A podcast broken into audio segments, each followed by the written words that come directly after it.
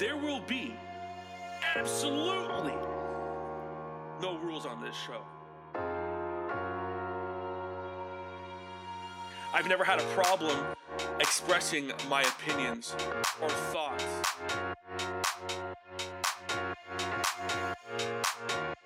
Welcome to the Behind the Board Show. And we're not going to fabricate ourselves in hopes to please everybody. New episodes every week. Featuring Nick,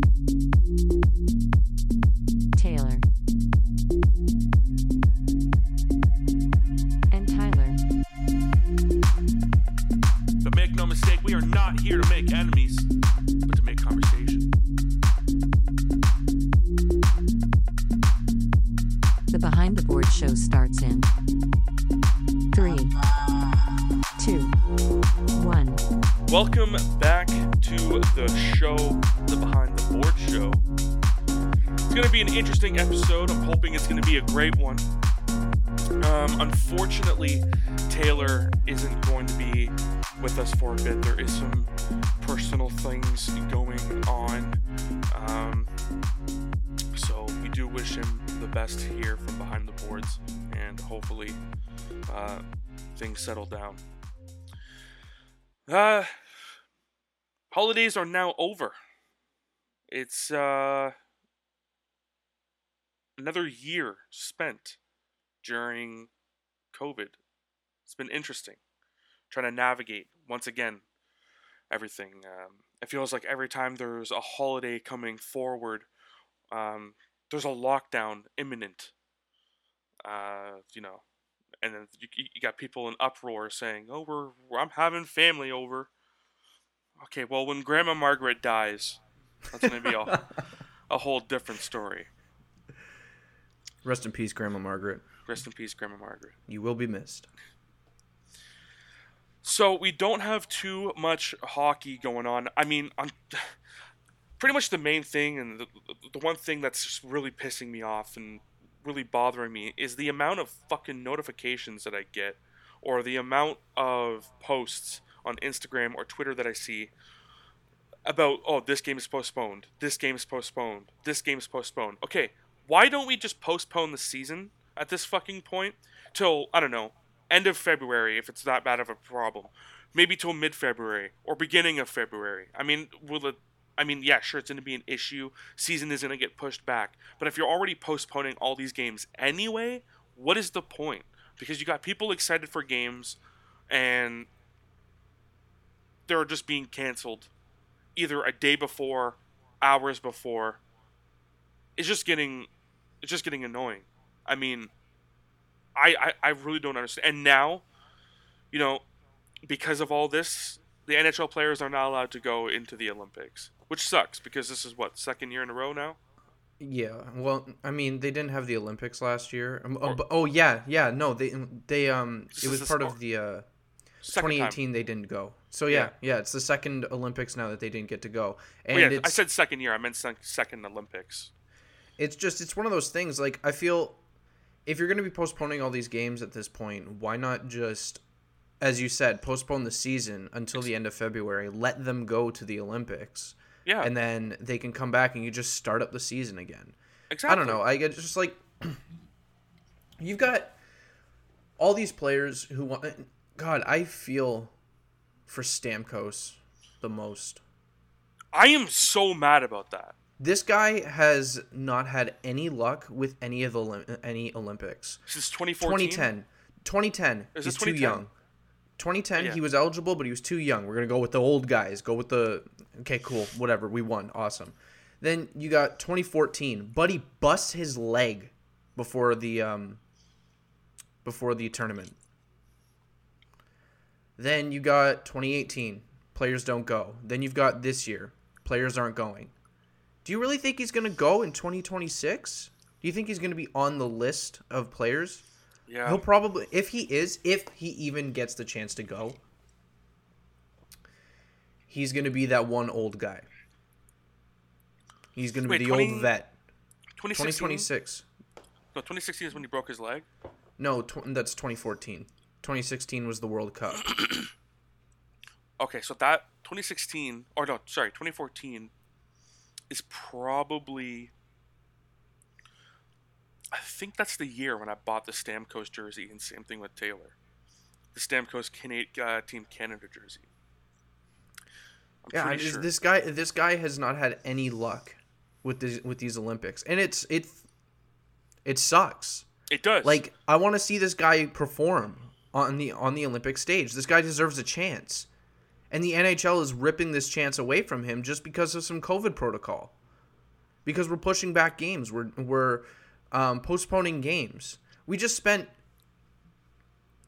what was it? I think it was 17 days between Leafs games yeah, because of that huge COVID outbreak in the entire league. Man, I don't know. like, Like, it, it feels like it's died down. I don't know why. I don't know why not just reinstate the NHL to go in. I feel bad for Jon Cooper too, if I'm being honest. Jon Cooper and Stamkos. I feel I, I I do feel really bad. He deserves to get that medal. They both deserve to get that medal. Cooper and Cooper will get more chances because he's a great coach and he'll most likely be the coach in 2026. I mean, I don't know if there's going to be any other Canadian coaches that come out within the next 4 years that are going to do better than Cooper. I don't think so, but uh, I I mean you might be right, but it's still it's I think it still kind of stings.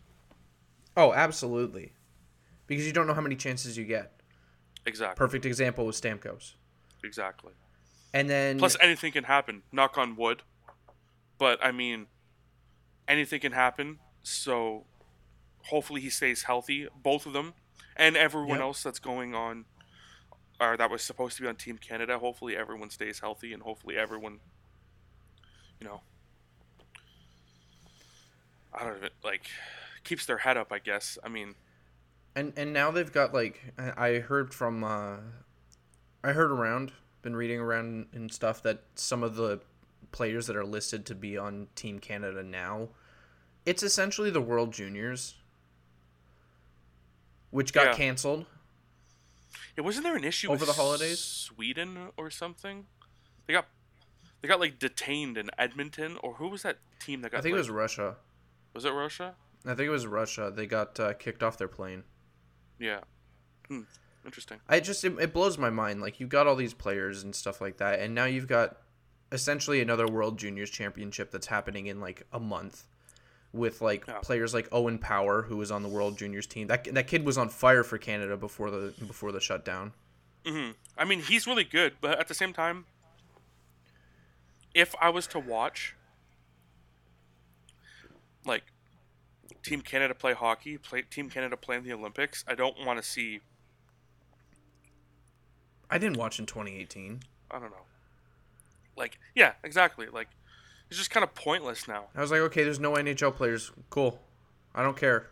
I mean, at the same time, at the same time, it's kind. I, I kind of look at it as maybe there shouldn't be NHL players in the Olympics anyway, because it's kind of.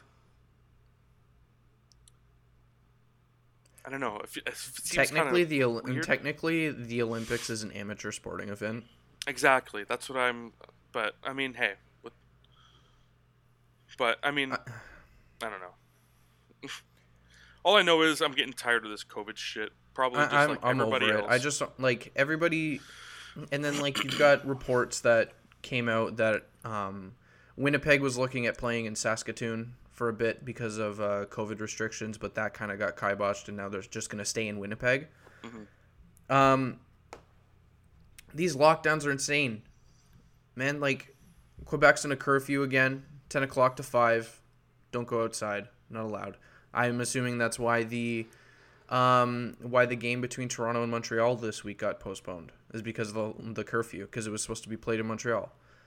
I don't understand. Ten o'clock to Um, five. Like, is that morning Te- to night or 10 night p- to morning? 10 p.m. to 5 a.m. Jesus. I don't understand, and I'm getting really fed up, and I just want to watch some hockey and have things to talk about. Like that's why we're doing the hockey segment at the beginning because like there's nothing really to talk about. Yeah, and We've got this, unfortunately, like- guys, there's really nothing. Like, Like I'll throw in quickly that Mitch Marner's on COVID protocol. I don't know if he's playing tonight. I haven't heard. I haven't seen anything um, about it. But um, the one last thing that I really wanted to get into with it is have you heard of the hockey the uh, hockey diverse alliance? No, I haven't. Is that like uh So, like a It's a um it's a program that uh, started in 2020 during the whole George Floyd thing. The whole situation there and the whole Black Lives Matter movement and stuff like that. okay? um, a bunch of athletes in the league um, and athletes that used to be in the league. So pl- people like Akeem Aliu, you've got Wayne Simmonds on here, you've got uh, Evander Kane, I was about to say I, um, th- I think I have heard of this now, now now that you're talking about it. PK Nazem Subban. Kadri's on it. I think PK might be a part of it. I'm not too sure. I'm not too sure. I don't see him in in, in any of the promos. Okay. Um, but um, they released a sponsored video today with Budweiser. Uh, the video talks Got my about attention. the video talks about um, how we want to try and get the hate out of the game. Um, it- it's actually really powerful. You should watch it after.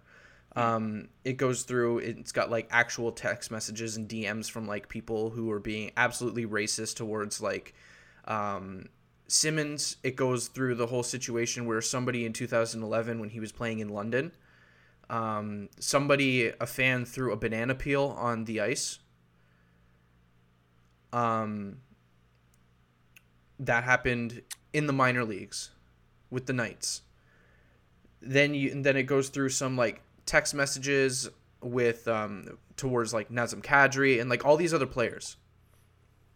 talking about the whole situation with um, Akeem Aliu with the coach being um, with uh, I forget what his name is, um, with his coach being um, racist and calling him uh, racist terms because of his uh, the music that he he likes. Um, anyways, they released this video. Very powerful, and then three hours later, um, there was a post from TSN that states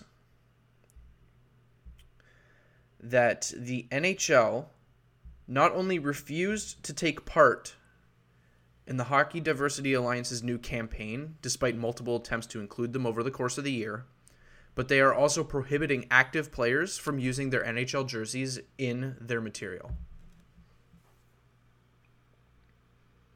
Hmm.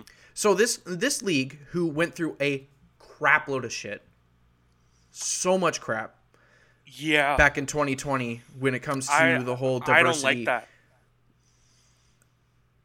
says no. I don't like you that at you all. haven't. you have a chance to become part of the change and you say no I, I will always say this to the day I die. The NHL's league is the worst league out of every single sport. And it's not because of the players, it's not even because of the sport. It's because this league is legitimately and a thousand percent a follower. They do not start their own things. They are always playing catch up and they're always making excuses. that's why that's why players Look made and this association that's why they're, they're exactly. the players made this association and not the NHL itself Akeem al- Aliu, who's one of the uh, one of the head guy head guys for this movement, also expressed disappointment with the PA for not getting involved. Um, he said, "So you have a league that shits out PR statements about growing the game, while also freezing out the one organized movement by players of color against r- racism, in an in a union that is effective as a pebble. This league is a fucking joke. It- it is. I don't understand. Take the fucking hint, Gary. For fuck's sakes. What the fuck is wrong with you? I, I see. This is this is also why I really love the NFL. I think if if if if Goodell, Roger Goodell, Yep. yes, I always get fucking him mixed up with someone else. Um, which is funny, but I I, I said it before. If these two if these two are compared, it's imperative that Goodell is a far more representative of his league than Buddy Old Pal in the NHL is. Because, I mean,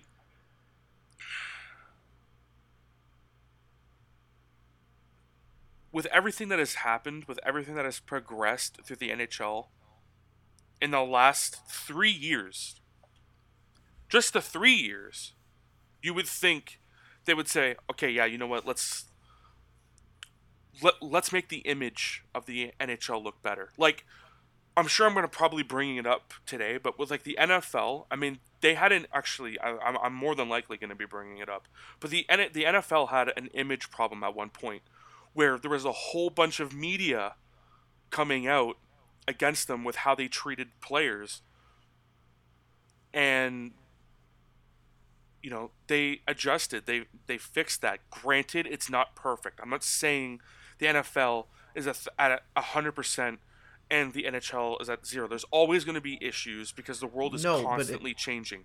But At least they're at- making an ex- effort. exactly, at least there's something happening. There's at least players trying to have a conversation and then not being ridiculed. I I I this I didn't know that.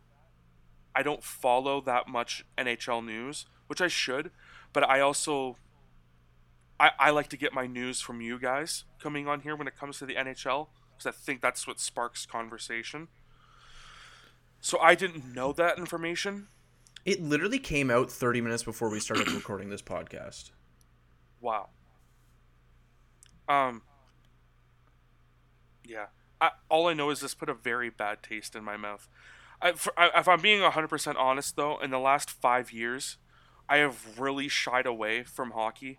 Um, and if I'm being 100% honest, it's bec- it's once I I stopped being a fan of the Washington Capitals is pretty much when I s- stopped kind of having that love. I will admit it's coming back. I will also admit it's not for the Tampa Bay Lightning, and I will also admit that it's for the Washington Capitals again. And that is purely on the fact that I don't care about the Stanley Cup at this point. I just want Ovechkin to hit this record. Yep. Like, I'm getting emotional right now thinking about it. If I'm being honest, like, I'm actually about to cry because this guy has gone through so much. And with me watching Washington Capital games and seeing him play, and It's so wild. Yeah. Like you look you look back in history, right? You look back and you see how like our parents grew up with Gretzky setting all these records. Um our grandparents grew up with you're crying. I am, yeah, I am. Our I, our like he had his, he had his. There's a there's a video of his. He brought his his son on the ice. Like I just, I, I my, my love for hockey is slowly coming back, and it's not for the Tampa Bay Lightning, and that's also sad for me because I've been really devoted to them for the past little while, and I know what you're gonna say, like, but uh, yeah, seeing O- like seeing Ovechkin do this, like hit break this record. I know for a fact, like I'm, I'm even getting emotional all over again. I'm going, I, I know I'm going to cry. Like it's one of those things. Like it's it's it's rare. I don't cry much at at, at, movies. I, I like I've only like I, I I've cried now at football at three different scenarios. I've I've cried when Peyton Manning retired. That was intense. I obviously cried when Luke Kuechly retired because I know he didn't want to retire. And I would highly recommend that if you are an emotional guy like me, you do not watch those videos. Um, but with Ovechkin, when he won the Stanley Cup, I cried. I cried then too. Like he deserved that cup. Like Yep. I don't know. Like I know uh, the thing is, like I know for a fact that when the when the Toronto Maple Leafs win a cup, you and Taylor both will I'm probably. crying. I am crying. I'm going to Toronto. I'm going to hang out at the parade. I will be crying at the Yeah. parade. I don't care. Exactly. Like Dude, I seeing- cry. I I still. It's been like five years. It's been five years. I still go back and watch that four goal game by Auston Matthews in his first game, and I feel tears coming to my eyes. I'm like, this is Yeah. insane. We've got this guy on our team, I, and I well, felt, that's, I start getting emotional. that's like I, I start like with me like I start thinking about everything that was said about Ovechkin. This guy is not the best. This guy's not better than Crosby. This guy will never win a cup. This guy's this. This guy's that. This guy, like Ovechkin, literally changed everything to prove everyone wrong. He said, "Okay, I can score goals. What do I need to do? What do I need to do? What am I doing wrong?" He went to Gretzky and literally asked, "What what what do I need to do to win a cup?" I don't know many players that would do that in his caliber. I think Barry Trotz was the best thing that ever happened, and it sucks. I'm even getting emotional now. Like with Barry Trotz leaving, I know that affected. I know that affected Ovechkin in a, in a different kind of way, and unfortunately, I think it had to do with money. I think Barry Trotz said, "Listen, I changed Ovechkin. I changed the Washington Capitals for the better, and now I have a cup. I want, I want Jon Cooper money." And unfortunately, that just doesn't happen. And I don't know. I just now with seeing him and seeing him so fucking happy, seeing him like get excited again, seeing him like laughing on the bench, like I have no choice. I have no choice. It's awesome. I, I it's said, awesome. I we said are before, witnessing history in the fucking making. we and I literally love are. it. We literally it. are. Like I, I I know I said before on the podcast that I can never be a fan of them again, but I'm I'm it's it's just like me not wanting to follow the Washington Redskins. If anyone if anyone saw, I did a video on John Madden. The Washington Redskins and the Minnesota Vikings and the Carolina Panthers are three teams that are very close to my heart. And I'll never not say that I don't love these teams, regardless of what's going on with Washington, regardless of how, you know, bad Minnesota plays, and regardless of how ridiculous Carolina Panthers are. But, the Washington Capitals is included in that conversation with me because they're so close to me in a in a way like I literally grew up watching them. I literally became a man watching them. It's I became like this. I grew up with Ovechkin. It, it, it's it's hard. It's really hard for for me to not care, and I didn't I didn't want Yeah. to at first because I thought I was going against my word. But I thought, you know what? I think this is just a, a pure love for Ovechkin that I, I have no choice Yeah. like I think it's I think it's amazing. Even if he doesn't score, he still looks happy, and I think that's the best thing. Like just watching him. This is not his prime. Let me make that very clear. He's on his come down. It's it's I mean, but it's not even evident. He's he- he- like he's playing better than ninety five percent of all the players on the ice at any given moment, and Yeah, I mean, he's I in the f- top five of the five of the league in scoring. yeah, like it's I, I, I feel like we're watching a very special Ovechkin right now, and I feel like if a- anyone is not watching hockey, you should, you really should. I unintentionally started again, and it was all to do with Ovechkin, and uh, and it's also too like I ended up missing. I, I like I, I didn't watch the game where he broke. There was a record I forget whose, and I felt bad that I didn't It was watch the power. mm, I think it was power play goal record or something like that. No, no, no. It was it was someone's record. Um, like it was like two records ago, for in goals, Oh, okay. and I didn't watch it, and I actually felt very bad, and I felt very guilty. So I was like, you know what? I'm just I'm just gonna I'm just gonna watch it. I'm just gonna watch it from now on. It it's it's it's, a insane. special it's thing. history, and it's absolutely is. such a special moment right now in hockey to just watch this guy run with it. Um, and I'm just gonna leave this here. He's got 50 points in 35 games. Yeah. Absolutely Even though he's scoring at such an unreal pace, he actually still has more assists than goals. Which is abs- which is kind of crazy to me to think about. Like I like I said, I think he's just having, uh, like, just so much fun playing hockey. He's having think so much fun, and Backstrom just came back too. So like now the two Yeah, are just gonna like just a absolutely no brainer. Like with me, like the first time I got emotional with Ovechkin this year was when Tom Wilson got the A. When he when Yeah. Tom Wilson got the A, and Ovechkin was like super Like happy cheering. with him in the in, in the tunnel. Oh, was so, Yeah. or was it the tunnel? Yeah, it was the tunnel. I- um, and like they were like smacking each other and stuff. Uh, yeah. I, I I got emotional watching that.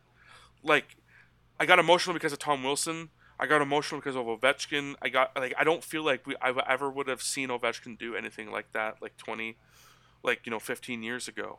I don't or six or uh, thirteen years ago. I, I, I don't I don't think that would have been the case. Uh, so it's it's just crazy for me to think about when I'm, I'm I, like when I look back and think of the the progress as not a goal scorer, but just as a player as a whole that he's kind of done. I know for a fact when he breaks the record, I'm gonna lose it. I'm gonna you cry. have to you have to understand, Nick, that this is going to be a situation where in 25 years time, your kids are going to come up to you and ask you, "Where were you? What were you doing when Ovi broke the record?" yeah, And you're going to sit down on your chair, crack open a beer, say, "Come sit on my knee, son. I got a Hmm. story to tell you." yeah. And it's going to be great. It's going to be great. It's definitely gonna be an awesome moment. But enough of that emotionalness. I'm sure there's. I do. There is one thing I'm gonna want to talk about in terms of football, and I'm probably gonna get emotional again. And it's not John Madden. I cannot talk about John Madden. Okay. I cannot talk about John Madden without getting emotional. But um, I love him. I'll, I'll, I'll miss him. I like I said. I I'll, I I did a video on him. I had to do the video like 13 times. Um, You can tell. Yeah, I had a very hard time getting through that video. I'm getting emotional again. All right, listen. Okay, All right. let's move on to January the Carolina. Panthers. yeah. January football has been more entertaining this year than anything I have ever watched. On top of that, it's been literally year round. So much has been going on. It's actually hard to keep up, honestly. Uh, we got week 18, boy. Yeah, week 18. I mean, so much drama, so many stories from week one to week 18. I, I, I but I do think this is a result of COVID, a symptom, if you will. Um, I think this is. I, I think everyone is just so bored. You know, uh, um, eh, eh, everything just just gets like escalated bigger than it is, and I'm more than likely the players are probably being more dramatic and acting out in result. So it's kind of like everything's going downhill but uphill at the same time. Dramatic And a is an team- understatement.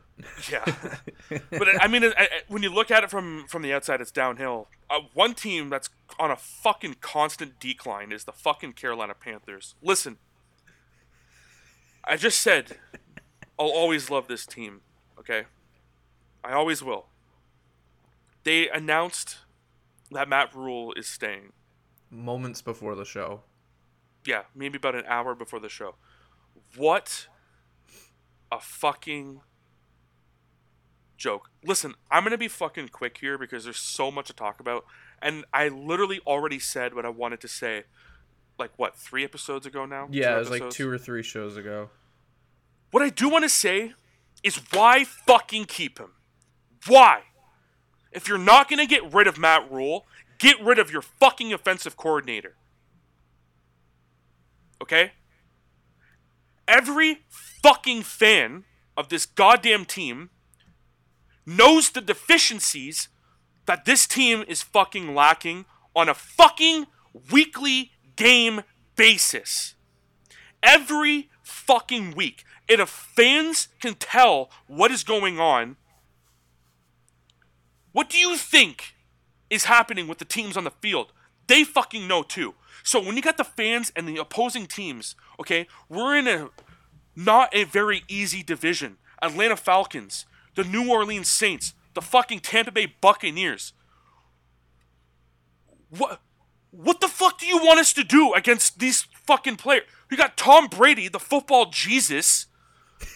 Like, what do we do in this situation?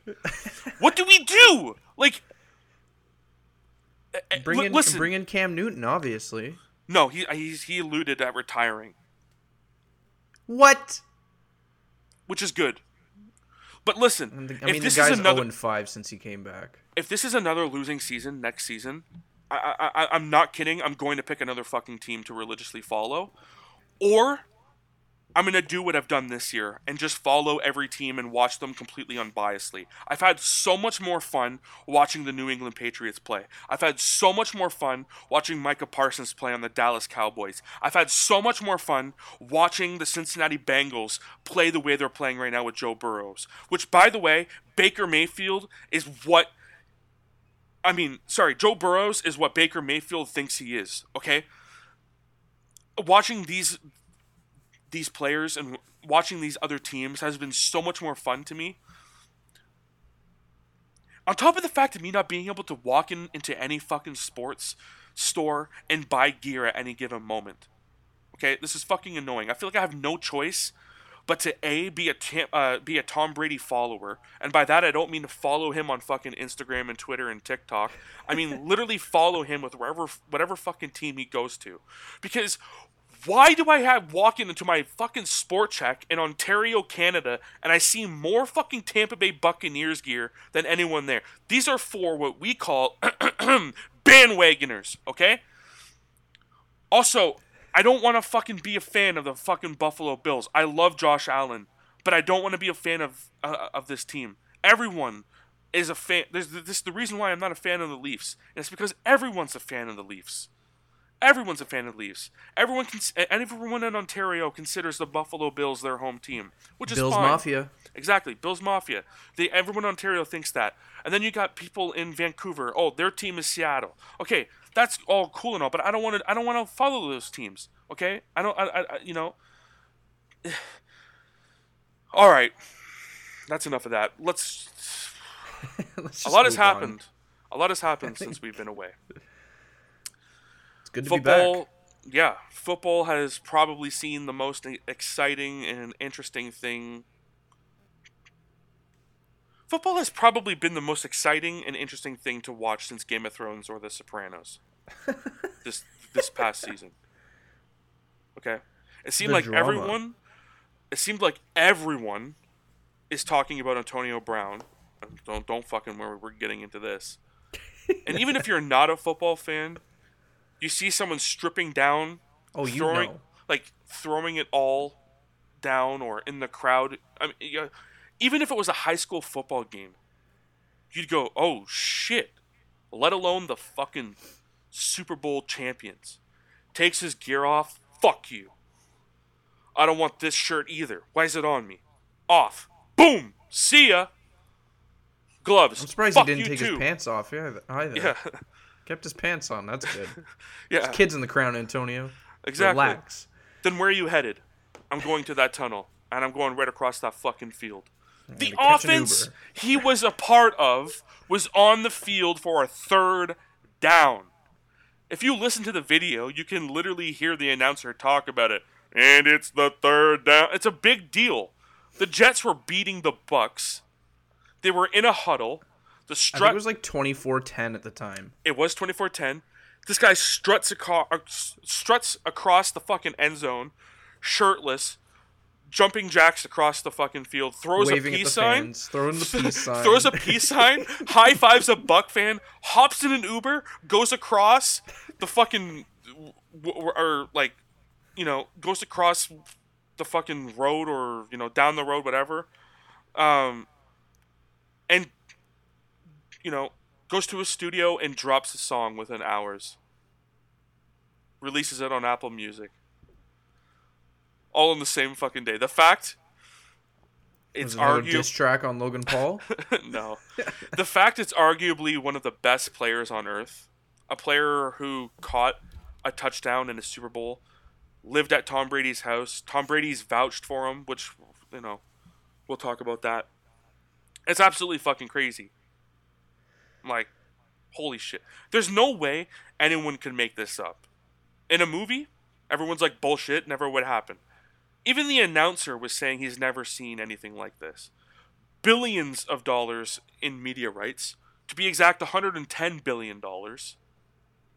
Everything so dialed in, and this happens. In the middle of a drive, one of your star players leaves. Now, I did some Sniffing around. sniffing around. Some Listen. research. I, I, I do hope, though, AB is strong enough right now. It looks like it. Because, listen, the internet is still tearing him up. It is tearing him up like it's no one's been. Plus the memes, He's getting torched online. It's he's insane. getting torched. You need a moment where you go, this is hilarious.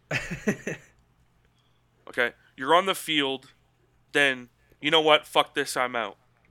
Looking happy as he jumping jacks off the field through the end zone. There was speculation that Antonio Brown was benched because of incentives. Because if you're unaware, um, in your position, if you play really well, get a certain amount of yards, playing 75% of the snaps or receiving yards or touchdowns or tackles, yeah, it's like a picks, signing bonus. interceptions, uh, whatever. Yeah, Yeah. you, you get a certain amount, and he was very close to getting a whole bunch. Um, I don't know what. I think he was 56 yards away. Yeah, from like getting like three hundred and thirty-three thousand dollars, and then like he was like one Six. touchdown away from like something else. I Uh, think yeah, it was like was, six receives. yeah, there was there was a whole bunch. receptions. Um, you could be subject, like I said, to anywhere from 300k to a million or so extra. Apparently, teams will also bench you or hold you out to make sure you don't get those bonuses. It happens, but with during that time, you know, one more week till the end of the regular season, I don't think that is the case. I don't believe that that would be the case, It's not. especially with a player of his caliber. Like I understand he's like, he's probably going through some shit, Yeah. but like, he's still a great player. Yeah, no doubt about it. He's one of the one of the best receivers in the league. I But mean, he was on the cover of Madden, so Yeah. obviously he was good. At least until then, that's when everything started going downhill. Mm-hmm. but apparently now it's about Antonio Brown's ankle and him saying he can't play. This is going to be something that we talk about forever and something we will never truly know about. Yep. Um, I think he was probably being slighted by the Bucks after that whole Vax thing. At least that's what he thinks. Also, he said it felt off when he came back after his suspension. I actually, you know, when when I was watching it, I had the whole situation on mute, and I saw it and was like, "Oh, okay." Like I didn't think anything of it. This is just Antonio Brown being Antonio Brown. Yeah. And I know friends of mine, and I know, you know, probably people listening that know me were probably like, oh, Nick's probably going to have a lot to say about this. He's going to go in. Honestly, no. This, I, I felt, I, f- I feel bad for him. That's what a lot of people that I've like heard, like a lot of people who are like actually like talking about it, not just like tweeting memes and shit. That's Yeah, what I've I- heard a lot of people who are talking about it are saying like he needs some help. Yeah. He's I- I- probably going through something. I, I, I felt I felt bad for him. I will say he's tough to like. You know, he's he's tough to like.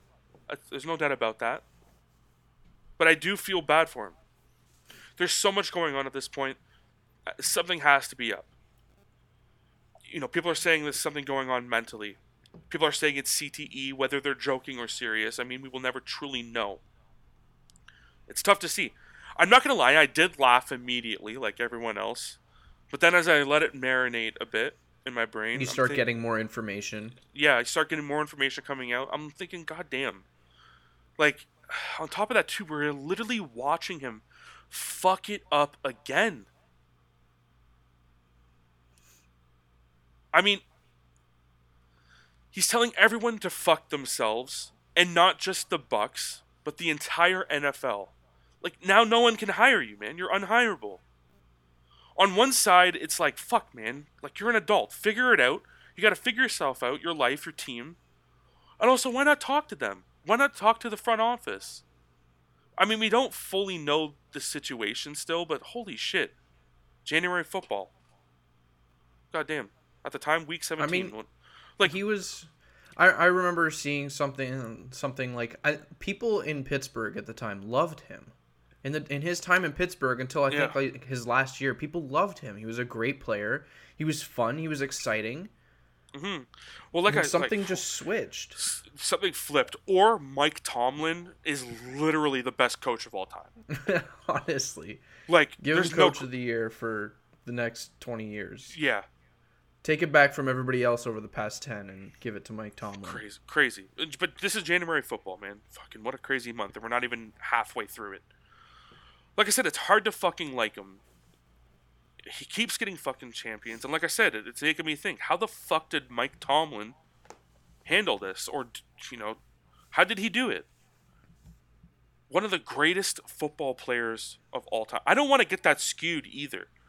Like he is a very, very, very good player. Like to the point where he can change everything on an offensive line for the better. Like defensive lines fear him. He is very fucking good at football. Okay, this guy is one of the best football players ever. Whether you like him or not, Antonio Brown is fucking ma- amazing at the game of football. But listen, the thing is here. I mean, we kind of know what's up. Apparently, there is something with his ankle, like I said. He was asked to go into the game and just said he didn't want to go into the game. Shedding the pads, leaping through the end zone, that's punishable through. Uh, I mean, that's probably punishable through the personal conduct policy. I don't think anyone will ever be okay with how he handled the situation. I mean, unless he was planning on retiring right there, then in that case, um, if that's how he wanted to go out, then good exit, I guess, but who really knows? Apparently, when he came back from the three week suspension, he didn't feel the love. So, what then? Was his ankle actually that bad? And this was just the last straw? People say, but he jumping jacked across the field and pieced out during the game. One thing I know this is not show friends, it's show business, okay? You have to do what's best for your team. I mean, his friends were saying not to play, also, apparently. It has been said that Brown has a very high pain threshold. He also got an MRI, an MRI, uh, from a very high doctor, a highly sought out after doctor, or a doctor really high up in his field, and confirmed why Antonio Brown felt the pain he felt. Still, I mean, the Bucks released him. With him being released, the Bucks, no doubt, are probably worried he's going to get picked up. I mean, I mean, I, I, I, doubt any team will, but again, you, he's a game changer. I mean, plus two, he's not on a suspension list. He didn't break any laws.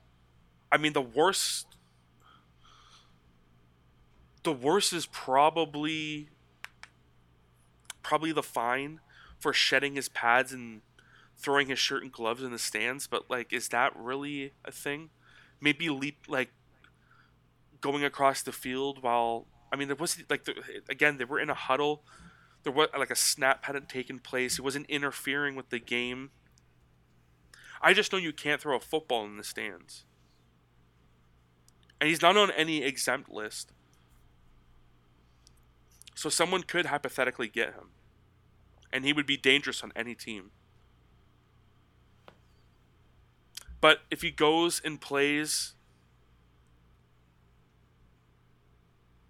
if he goes and plays somewhere else, it might go against his grievance he filed, but maybe it wouldn't matter if he went somewhere else.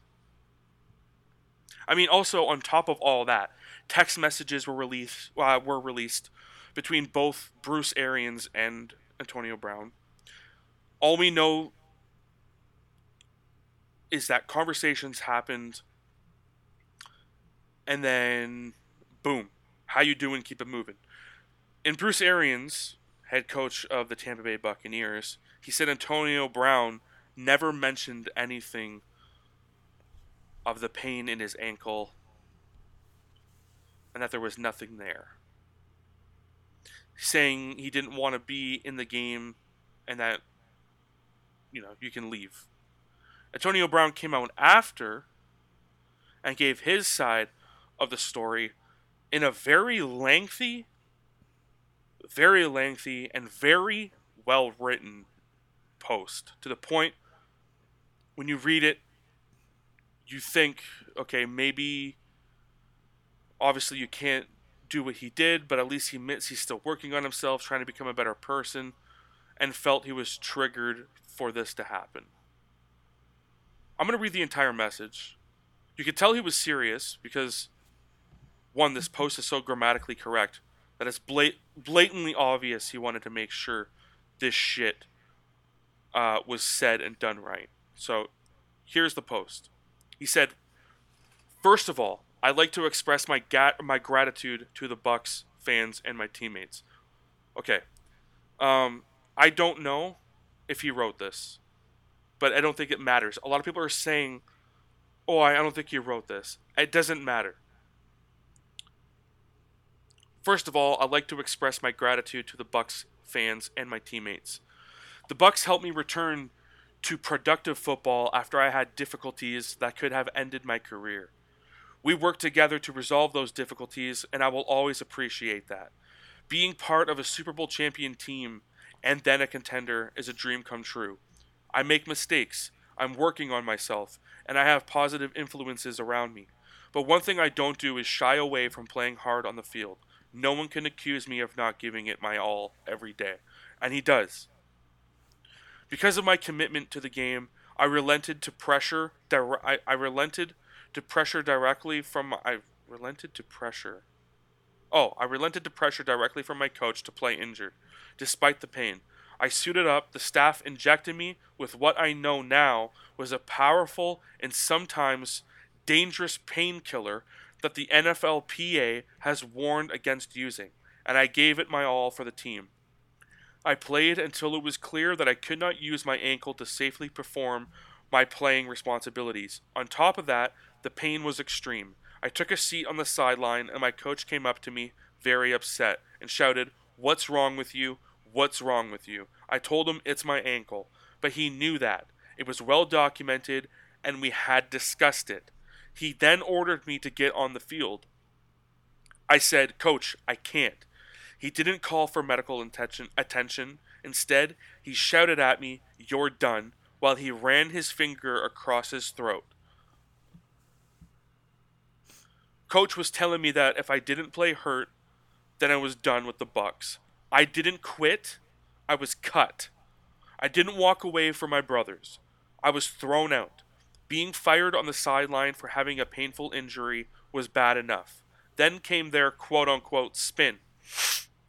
Coach denied on national television that he knew about my ankle. That is 100% inaccurate.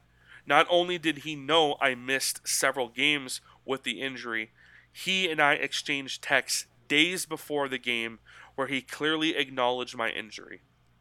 He obviously knew I was on the injury list, and the GM acknowledged after the game in text messages to my camp that I did tell coach about my ankle pain on Sunday. All right. Now we're on the fucking next page here, and honestly, this is so well written. Like, there's just so much to one fucking pack. All right. Page two. God damn. I know we were losing to the Jets, and that was frustrating for all of us. But I could not make football plays on that ankle. Yes, I walked off the field, but there's a major difference between launching from the line and taking hits compared to jogging off the field with a rush of emotions going through your mind. I am reflecting on my reaction, but there was a trigger. The trigger was someone telling me that I'm not allowed to feel pain. I acknowledge my past, but my past does not make me a second class citizen. My past does not forfeit my right to be heard when I am in pain. First they cut me, now they cage me. Instead of asking how I felt or getting to the bottom of it, the team texted my camp promoting a totally false narrative that I randomly acted out without any explanation. They even told us in writing, don't spin this any other way. I have stress. I have things I need to work on. But the worst part of this has been the Bucks' repeated effort to portray this as a random outburst. They are telling people that I first walked off, then I was cut. No, no, no. I was cut first, and then I went home. They threw me out like an animal, and I refused to wear their brand on my body, so I took my jersey off. As part of their ongoing cover up, they are acting like I wasn't cut and now demanding that I see a doctor of their choice to examine my ankle. What they did not know until now is that on Monday morning I had an urgent MRI on my ankle. It shows broken bone fragments stuck in my ankle, the ligament torn from the bone, and cartilage lost, which are beyond painful. You can see the bone bulging from the outside. That must and can be repaired. The MRI has been read by two top orthopedic surgeons in NYC, including Dr. Martin O'Malley. O'Malley! At hospital for special surgery. Not realizing that I had already scheduled a surgery at HSS, the Bucks ordered me under penalty of discipline and with a few hours notice to show up to a more junior doctor at HSS for another opinion. What a joke. They're playing like I wasn't cut, giving me a surprise attack order to show up to another doctor with no reasonable notice and setting this whole thing up as a basis to cut me because what they did on Sunday was not legitimate. Sorry, GM. I already received a confirm a confirming opinion from the top doc at the hospital you ordered me to go to already. I love the Bucks fans. I really do. I love my teammates and everyone who showed me grace and believed in me. I gave the Bucks everything I had on the field. What the organization is doing now needs to be cleaned up. I do not understand how people publicly claiming to be concerned about my mental health can do these things to me in private. Once my surgery is complete, I'll be back to 100% and looking forward to next season. Business is going to be booming. This is absolutely. Look, don't get distracted by the fact that people are saying this wasn't him that wrote this, okay? Whether it was him or not, and he had some like ghostwriter or whatever the fuck, or he was walking around with a monocule in his eye and then holding a, a, a whiskey glass underneath his hand and telling whoever it was to write up whatever he was trying to say. This is his word. And whether people think it's a mental health situation or not, it's not your it's not your place to mention that.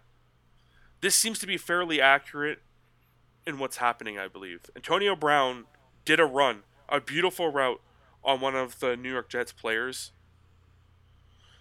So, I, I mean, I don't know if that's attributed to the ankle. Like, I don't know what's going on.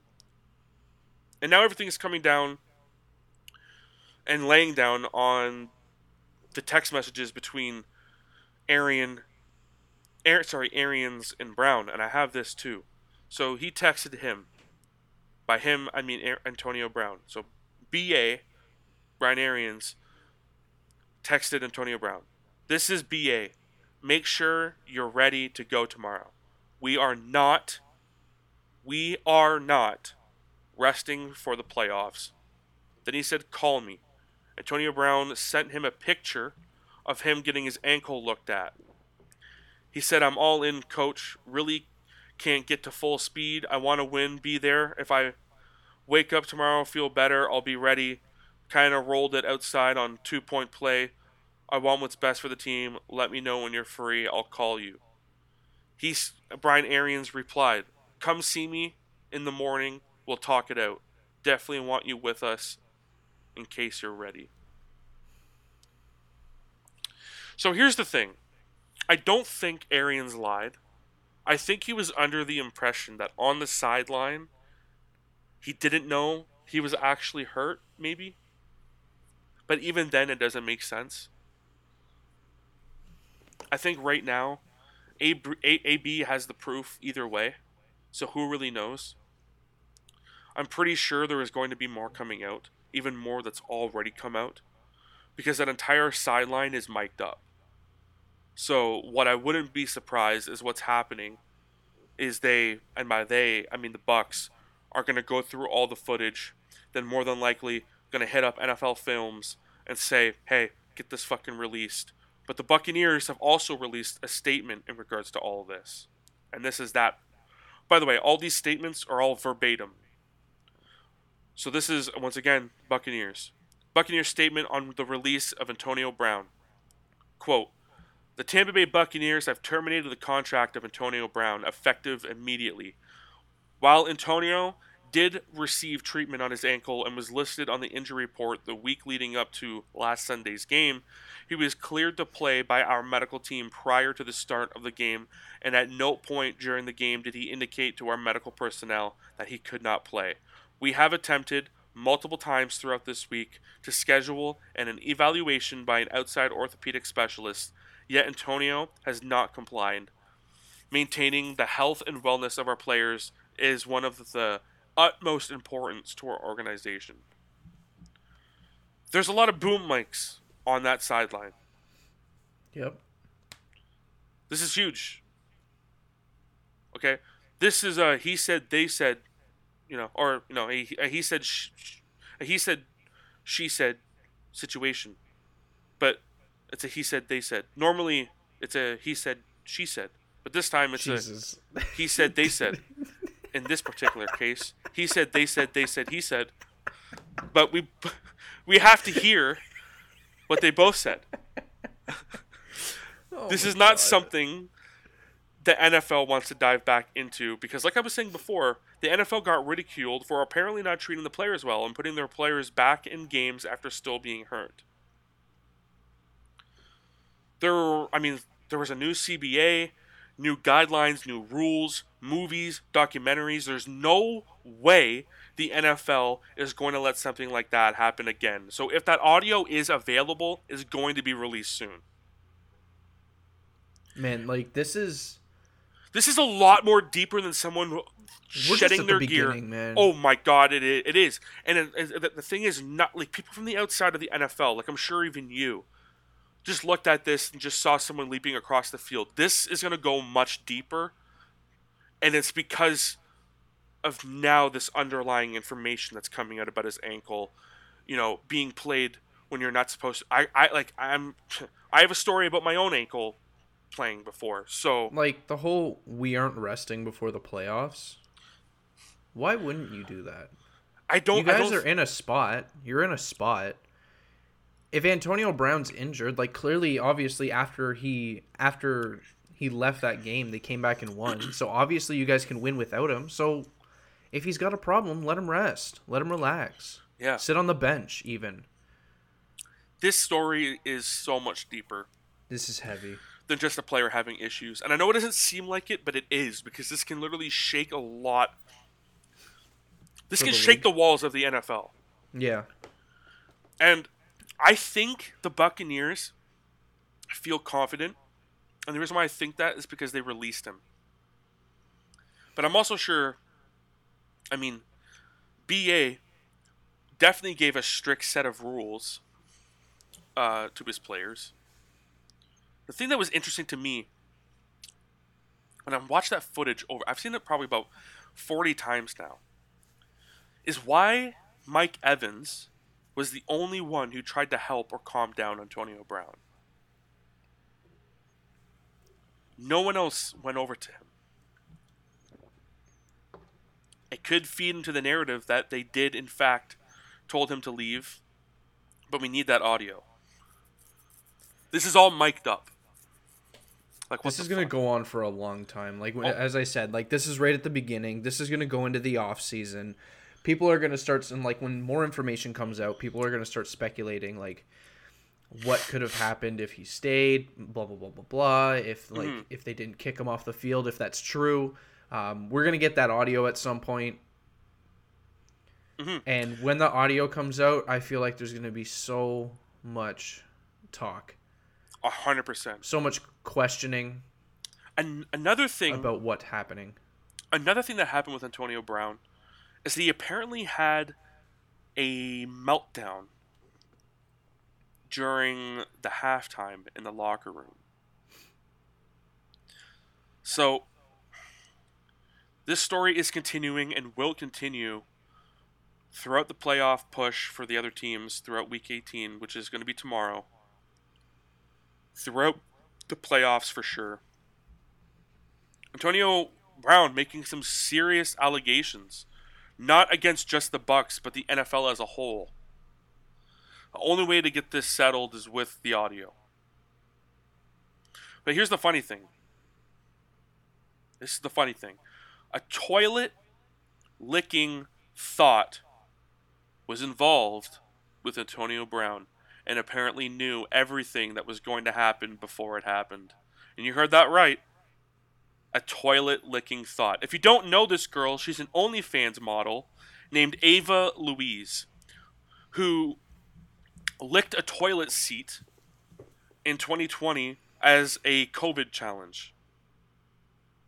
She is on the record stating Antonio Brown murmured, uh, Wait till you see what I do tomorrow. She said that she filmed a few porn videos on her phone with him. She also said she had to sneak into the hotel because hotels are locked down due to the COVID protocol bubbles. But also, when NFL teams get into the hotels, there are guards and police to make sure that the opposing team fans and even the team fans don't get in and fuck shit up, start pissing off Tom Brady, whatever. You know, there's been stories where players sneak in people that you know aren't supposed to have people in. You know, giving girls like 13 size 13 Jordans and huge sweaters and shit. The fact she was able to get in with all this, uh, Super Bowl champions, with Tom Brady definitely in the area, is cause for concern. Let's be fucking honest here. now, here's the funny part. She posted Buccaneers test your team, alluding that she may have fucking corona. And let me tell you, this is B A N A N A S. This shit is bananas. B A N A N A S. Bananas. Oh my God. Okay? And only OnlyFans thought got in the mix on all of this shit. The plot thickens with Antonio Brown and the Buccaneers, who have terrible fucking security, and they have the greatest player of all time. How the fuck does Ava? uh, How the fuck? Now, Ava got so close that she was able to take a photo of like meetings on this floor, um, food on this floor, uh, like quarterbacks are here, specialists are here, and now she has COVID. I don't know if she's saying Antonio Brown gave it to her. I mean, I don't know. This whole situation is fucked. Like I don't, I don't, I don't even like sneaking. Like there's a like the guards usually hang out. Um, from what I from what I've seen from interviews and, and whatnot, like the guards or the police will literally stay up all night.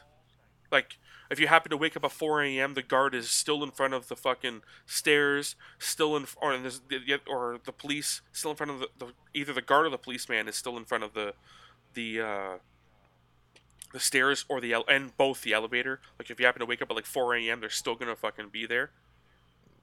I mean, Ava Louise was drunk, saw a bunch of people get on an elevator, got off the elevator, found Antonio Brown's room, fucked him, slept there, walked out.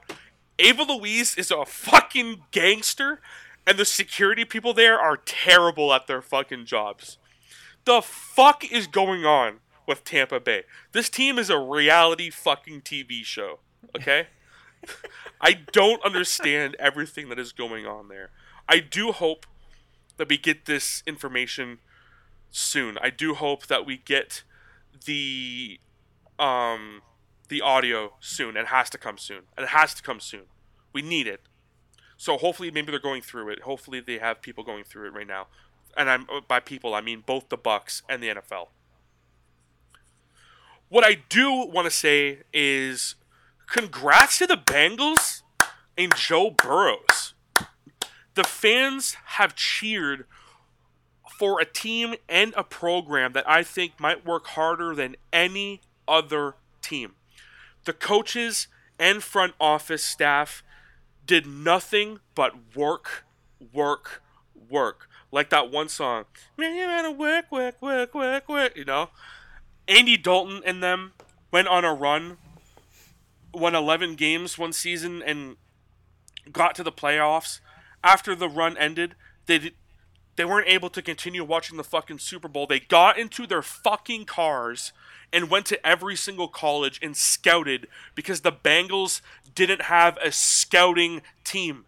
Every other team in the NFL has like 25 to 50 people in their scouting department for them.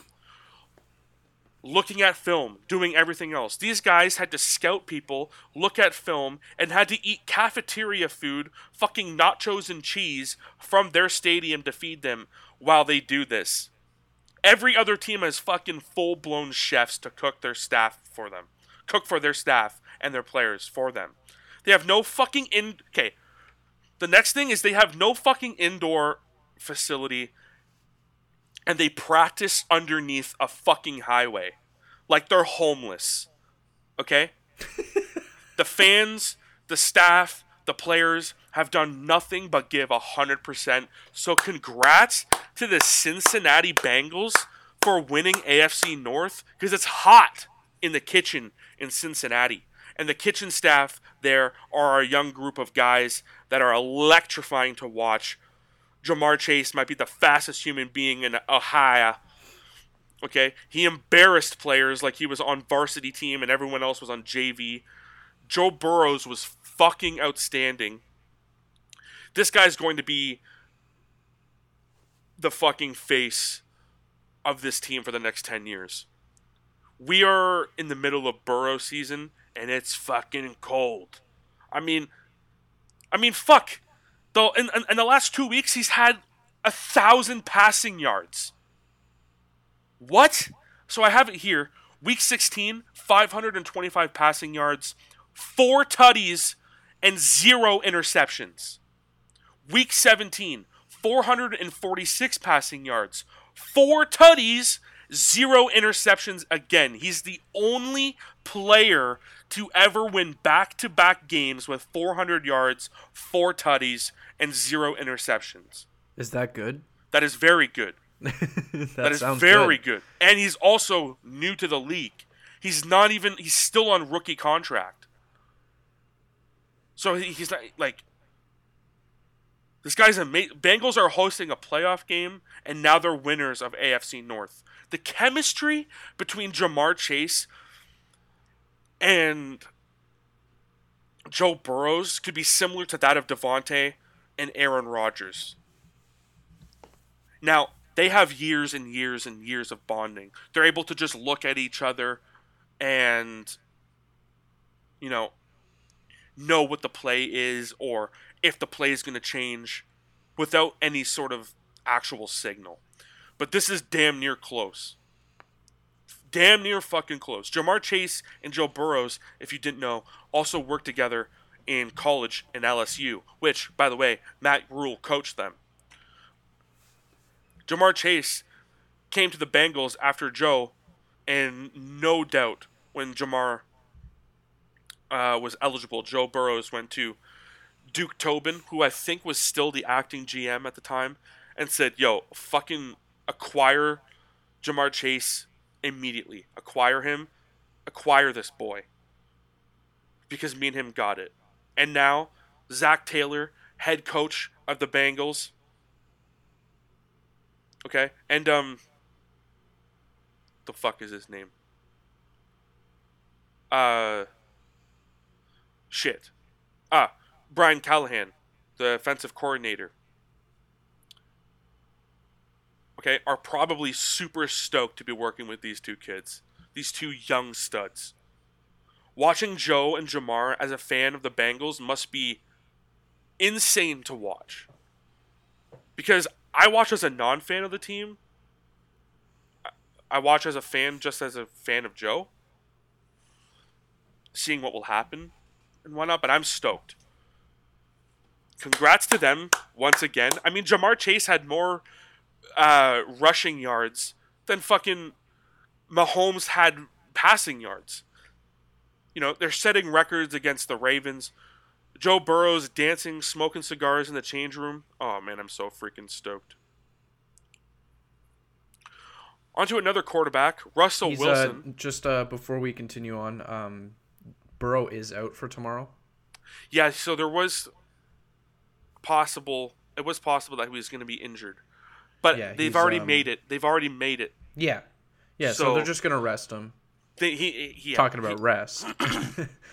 um, but yeah, he's out for tomorrow, but they've made it. So, congrats, and uh, we'll see you in the playoffs. hell yeah, man! It's gonna be exciting to watch these uh, playoffs coming up. I gotta find something to do with hockey being so garbage. So Russell Wilson back in the conversation, possibly leaving Seattle. He said he hopes it's not his last game, but he knows it's not his last NFL game. Does that mean Russell Wilson will be shipping off to a new team? Seemed really real, especially with what's going on and how they've been playing. I feel like he's already out of there and he knows. I wouldn't be surprised. Plus, people have already speculated that he's a giant next season. So I don't know how that's going to go. Now, whether that's good, who knows? He probably wouldn't have even mentioned anything if it wasn't a possibility, I don't think. His contract situation, I mean, who knows? Pete Carroll is apparently gone. wow, Yeah. They he's been probably there for years since what has- 2012, 2013, I think. he's, he's been there for a while. Yeah, 2012, I believe. They probably sat down with Russell and said, "Look, we seem to be going different ways. We could release you and let you go have fun. We will always love you, though. I wouldn't be surprised if that. I mean, Chicago Bears apparently were really, really interested in Russell Wilson and made an actual attempt to trade for him. I think also too Russell probably definitely wants what Tom Brady is doing, making his own offense, creating his own team. I really don't think he mentions anything if he isn't gone. I don't think contract talk is the issue. I think they just want the best for the Seahawks and the best for Russ, which could be a very good thing. I mean, he said on Thursday that he wants to stay. Yeah, he does want to stay. I will make that clear. He And, wants to stay. But He's a huge fan favorite. He's been there for years. it is getting evident now that it might be time for a change. So, I mean, who really knows? Cleveland Browns not in the playoffs. Listen, TJ Really? Watt. Yeah, they're not. They're yeah. Surprise, surprise. Never, never would have guessed. I mean, they made it last year and they did really Yeah. well. They, um, but listen, T.J. Watt went fucking off against the Cleveland Browns. Okay, this guy is absolutely insane. I don't know who's better between him and his older brother JJ, who is also one of the fucking best ever. Fucking so much talent in that family. Jesus. Here's his sheet. Okay, after the game. First career four sack game. Now leads the league in sacks with 21.5 sacks in only 14 fucking games. 1.5 sacks away from the new NFL record. And 14.5 career sacks against the Browns, which is most versus any opponent. Dude, he looked fucking scary. Okay? There was a shot of him yelling and he pointed at Baker. He reminded me of that fucking bully on a Christmas story. What's that kid's name? The guy, the guy that beats the shit out of the kids in the alleyway. Was it what's his name? Flarkus or something? I have no idea. He looks so funny. He looked scary as shit. What does Baker say there? Nothing. Baker can't say a fucking word. And Baker's a chatty guy.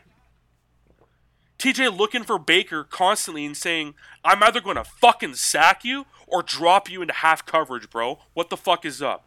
TJ Watt single handedly bullied Baker.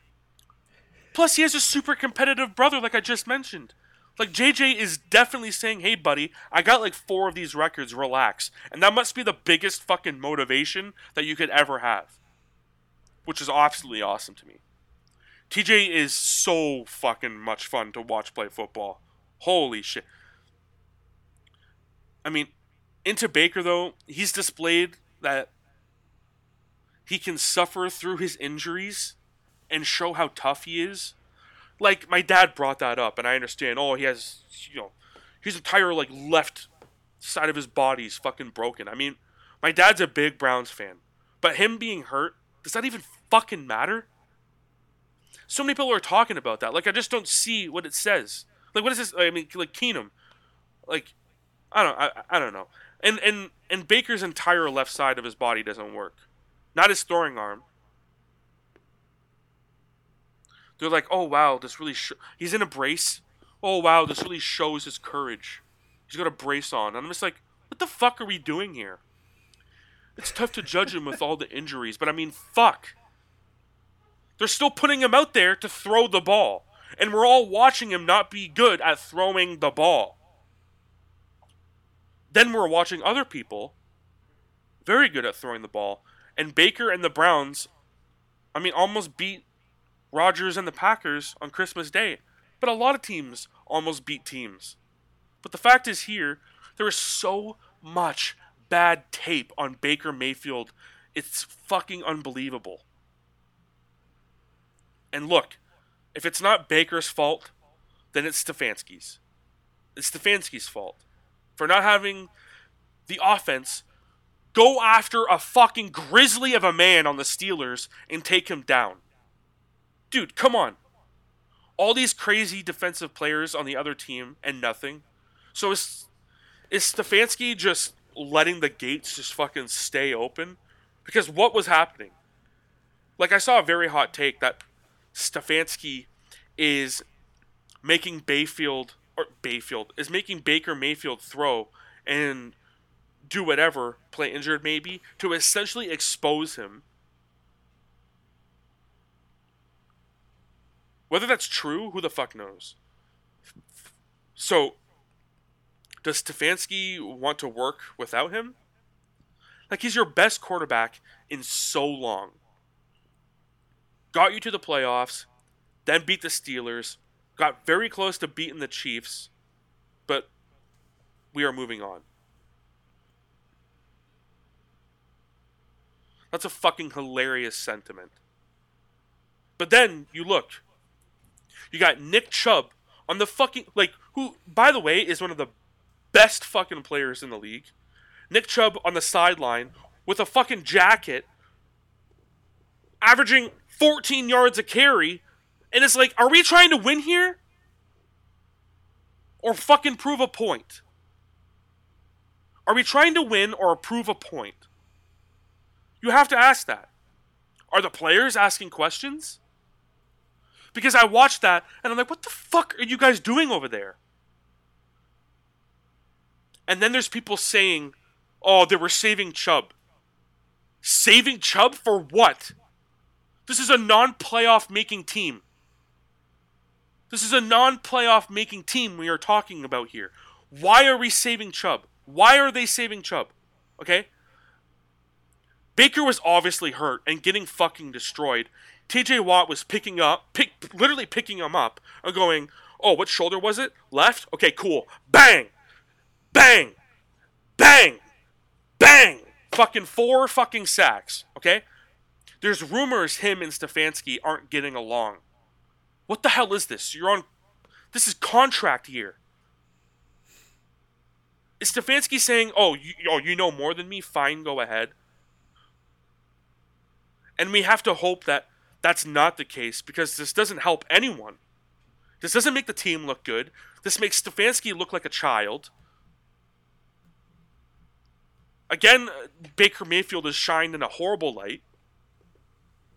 These guys have the ability and the skill to make it to the playoffs properly and regularly, I want to add but they seem to cut it short every fucking time, except for last season.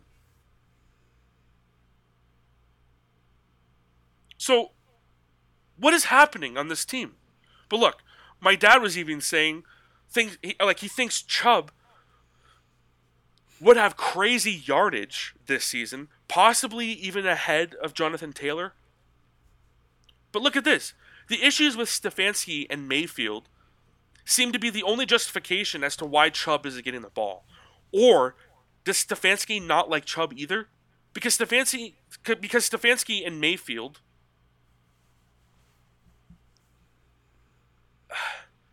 I, I mean, it can't be the problem for every. I mean, you got Myles Garrett out there playing with essentially one leg. So, what the fuck is going on? This team is crazy to think about. I don't even. Uh, I did actually. I did look it up before. Cleveland did pick up Baker Mayfield's option contract, which is something like eighteen point eight million dollars. Okay, Carolina picked up Sam Darnold's option, so it's a possible thing that can happen. These things happen. If they want to move on from Baker now, you either have to trade him or cut him. And look, he's good enough where he is. But is he good enough outside of that? If he does get picked up, could he be the guy? But then you got to compete with a player who wants to be the star, like Gardner Minshew. He had that crazy game won, went to the front office. Or sorry, he won, had that awesome moment in the parking lot with his dad Flint, which again, if you haven't seen that video, it is one of the most heart warming, heart touching videos you'll ever watch. He went to the front office and said, Listen, I want to be a starter, make that happen. They said, No, go back up Jalen Hurts. So I won't be surprised if Gardner starts seeking out starter opportunities. He wants to be a star too. Could Baker be a good backup? Uh, probably not. I think somewhere will give him the chance to start.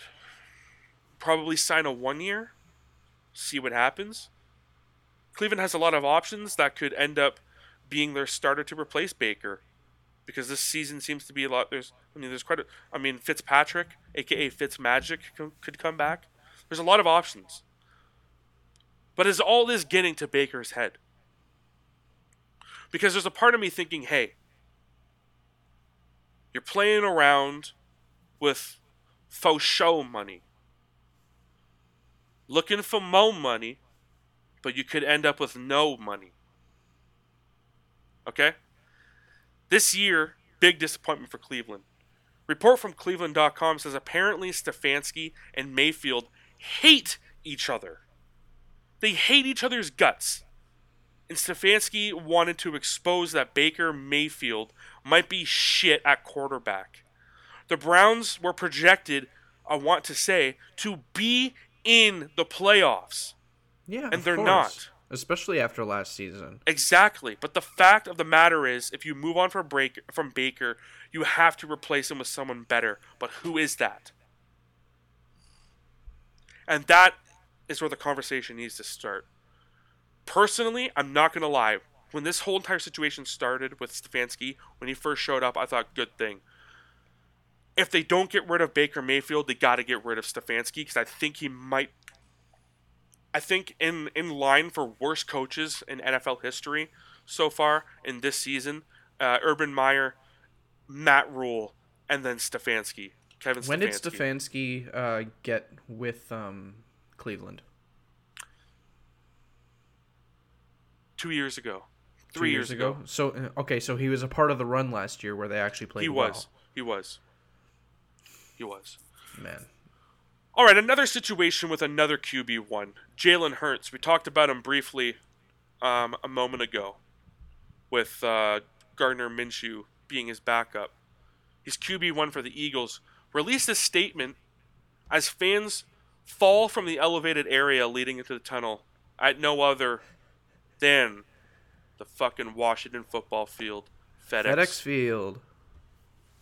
He says, and I quote, To whom it may concern, I am writing to inquire about what follow up action is being considered in response to the near tragic incident that took place at FedEx Field on January 2nd, 2022. As you are aware, Many individuals, including fans, media personnel, and myself, were placed in a dangerous situation when portions of the FedEx Field tunnel collapsed. Although I was able to prevent the barrier from crashing onto me, that was not the same for others who could have been suffer- who could be suffering from lingering injuries. Though the initial shock, my first reaction was to assist those involved. However, while I displayed a calm and composure, I understand the severity of what happened and am extremely concerned for the well being of the fans and media. As a result, I would like to know what safeguards the NFL and the Washington football team are implementing to prevent this from occurring in the future. The resources of the NFL and team organizations ensure our safety through playing this physical sport, but what happened on Sunday put both fans and players unnecessarily at risk long after the final whistle. I look forward to hearing from you on this matter. Sincerely, Jalen Hurts. Look, I've talked about the state of FedEx Field before, but good fucking lord. I mean, two poop pipes exploded at this fucking stadium. This could have been really fucking bad. I'm not going to touch too much on this. Jalen couldn't have gotten hurt, which I know it's the I don't want to I don't want that to be the first thing I mention as if like oh he's the celebrity, he's the only thing that matters, but he's also worth a shitload of money. Like the Philadelphia Eagles have put money on him. So that's the issue, right? Someone could have got seriously hurt. There was a photographer who was right under the fucking banister that broke, and his his bald head was right there. Holy shit. A $110 billion media deal. All this money, plus from merch, jerseys, tickets, concession, etc. Then you got this fucking field. What a goddamn joke. I mean, the Washington football team is a is about to unveil a new a new name, new branding. Good for the program. Yeah, But- absolutely. But why don't you fix this field? They need You're to gonna fix that. you're, you're spending all this money that. on new jerseys, on new this, on new that, new branding. Fix your field. Dan Snyder, what are you doing? This is why your fucking field is always empty. Because no one wants to fucking go to this shitty stadium. I mean, for fuck's sakes, the Dallas Cowboys brought their own bench because you have lawn chair equivalent shit. And Jerry Jones doesn't want his fucking, you know, five to twenty million dollar players sitting on that kind of shit. No, he wants the best for his players. Do you not want the best for your players? What is happening here? It pisses me off. It's it's annoying. Not and I'm not even a, like. It looks it makes the entire NFL look bad, and I know it's just the the Washington football team, but I'm sorry, it makes the NFL look bad. It makes it look cheap. It makes it look like they don't care about their stadiums. And all they care about is money. This is not a good thing. I know it's you, you could easily brush over this, but Jesus Christ. Yeah, cool. The Washington football team is changing their name. Uh, change your stadium. Change your yeah, change your fucking stadium. like, come on. also, I like the name Washington football team. If I'm being totally honest, I don't. I don't know about you guys. I like that name. I don't know why I do. It grew on me. At first, I didn't like it. I knew the name was going to get changed eventually, but I don't know. It sounds old school. Like it feels like it's a name Yeah. that could be in the 50s or 60s. I actually, Yeah. I actually like the name Washington football team, and I don't know why. Apparently now it's going to be Admirals. It was leaked. That's fucking, I don't know. Washington Admirals. One of the other names was Defenders. Washington Defenders sounds cool, and I would absolutely like that. Washington Defenders. I think that flows perfectly. I think Admirals sounds too generic. Is there But a the FedEx Field- team? Yeah, the, well, no, there's not a Warriors team. I don't think. No. I don't think the Warrior. I don't think the Warriors are, an, are one of the. I think there's like six names that they announced on their Twitter. That that's a possibility, but I think the Admirals was unintentionally leaked because I think uh, there was a website that if you typed in like Washington Admirals, it directed you right to the Washington football team website. Uh, So, but yeah, FedEx Field, Jesus, you can't be putting fucking zip ties on the fucking thing and walking off. You can't also be staying. You can't also be saying stay the fuck off the field, and then say you offered medical advice and whatever the fuck. Ugly situation. Probably legally now too. I mean, Jalen could have easily blown his knee out. There goes that fucking season. yeah, and then Like- and then like you, what do you do? What do you do? You charge Like the- like- Washington with the damages? I, I, I'm, I'm gonna I'm gonna put a picture up for everyone to see. So hopefully I can get a timestamp here. Um, they the when the banister broke, Jalen, I'm not even kidding, was probably probably a foot from having it fall directly on him. Like this could have gone so fucking bad in so many ways. So fucking bad. All right. There's one thing I need to talk about, and this is the one I've been dreading to talk about. Let's talk about this fucking MVP, okay? These awards are being voted on by people that I don't know. They're deciding who the champion is. They're people that own I guess or I guess own big stakes in like media outlets. This is the best they're voting on the best in the league during the season. But do you give a fuck about those people? No. The Associated Press All Pro team arguably don't know shit about like 50% of the game. They act like they know. And I said before, Aaron is highly I said Aaron was highly unlikely to win MVP again. But if he did, it's going to stir some shit up and oh boy, did he do that. And Aaron expected it too. He played so good this season that it just seems obvious to have him win it.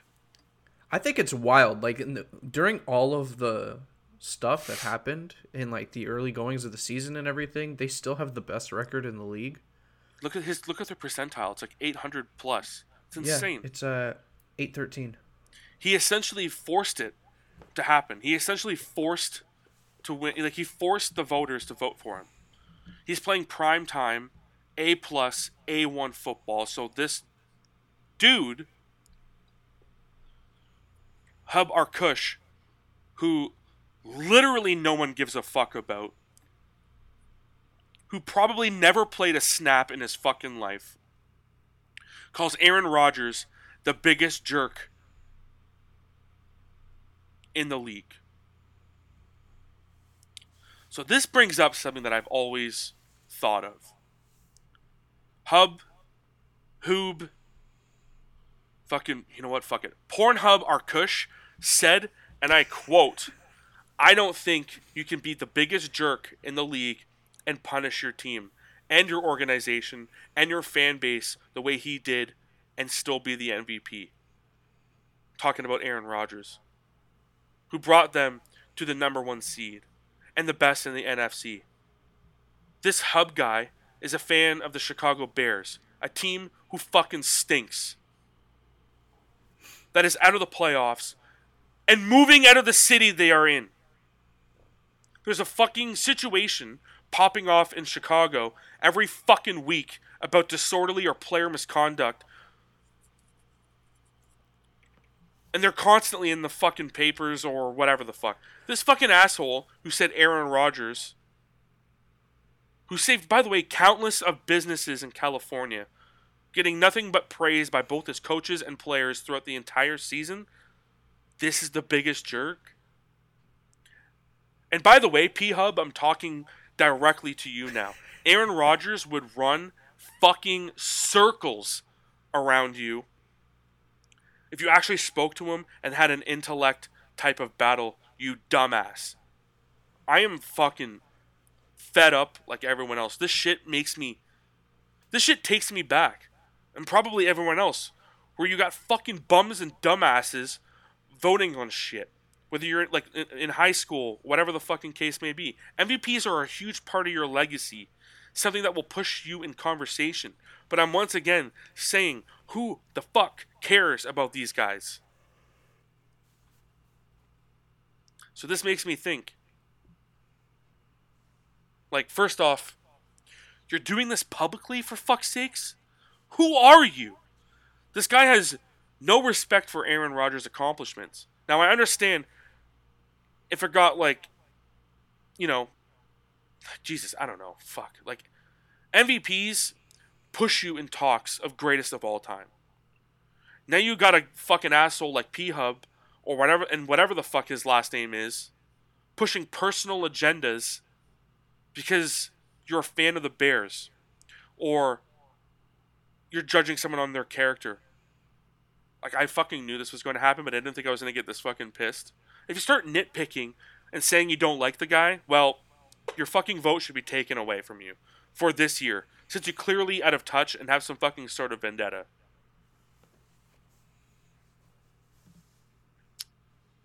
Focus on what they did on the field.